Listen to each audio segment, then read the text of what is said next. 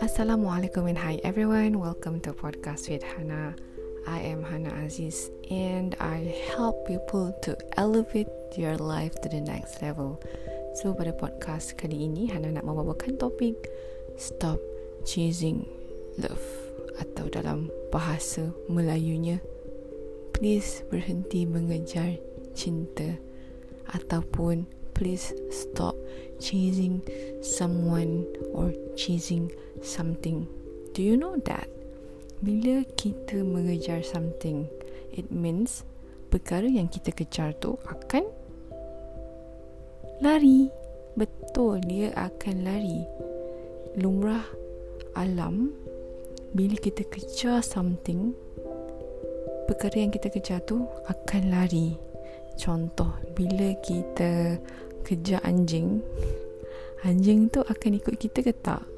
Mesti anjing tu akan lari kan? Sebab you know Anjing yang playful Dia ingat tuannya nak bermanja-manja dengan dia. So bila tuan dia kejar So dia akan lari lah kan? And then dia akan get back to, Kepada tuannya.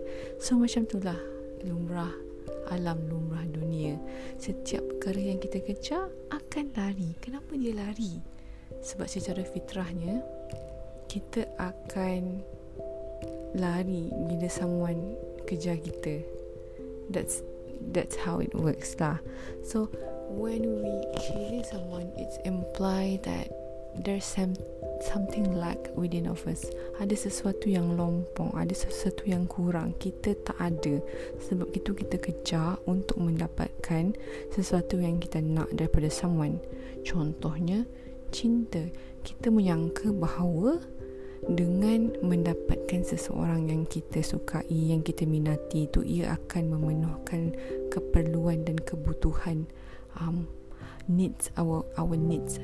But then that's not the case. Sebenarnya we don't have to chase anything or anyone.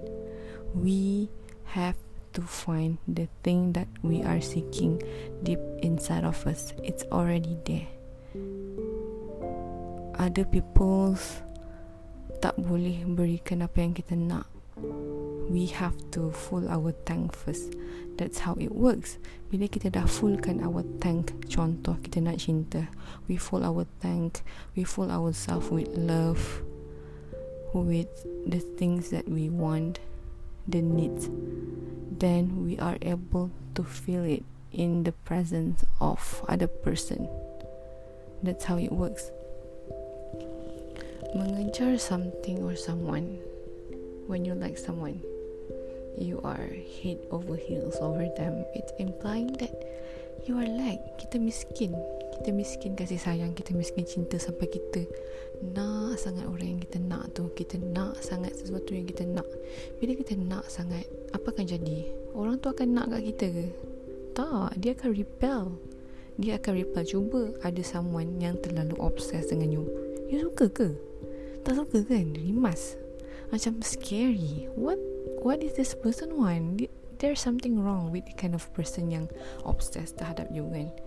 24/7 call you 24/7 melekat depan you 24/7 um tanya tanya khabar you sibuk semua benda tentang you. That's so unhealthy. So imagine someone doing that to you, obsess about you, would you like it? No, right? That's not how love works. Love is something and you have to develop deep within you and then you are sharing it to others.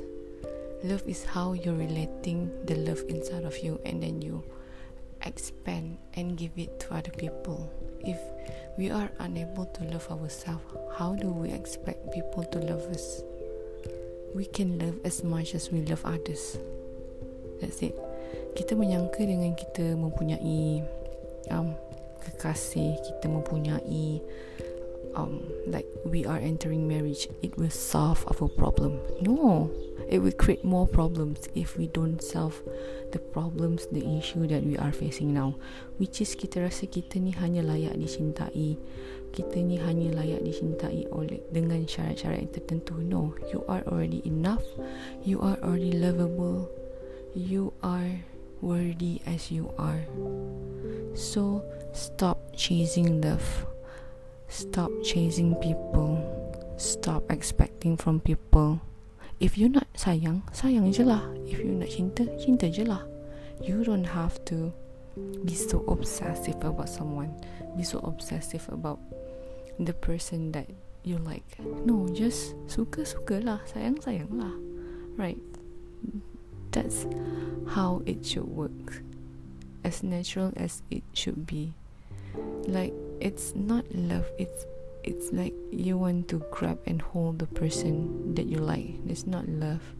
Love is I believe that it's it's letting go. Love is love is like it's not you're not needy, you're not desperate. If you are needy and you are desperate like kalau you tak dapat someone ni hidup you akan tunggang langgang akan hancur akan hampa that is not love. Please think about that. The current situation that you are in is that love? Is that obsession? Obsession? Or is that lust? What is that? So that's all my sharing for today. Stay safe, everyone. Thank you for listening. Bye bye. Assalamualaikum.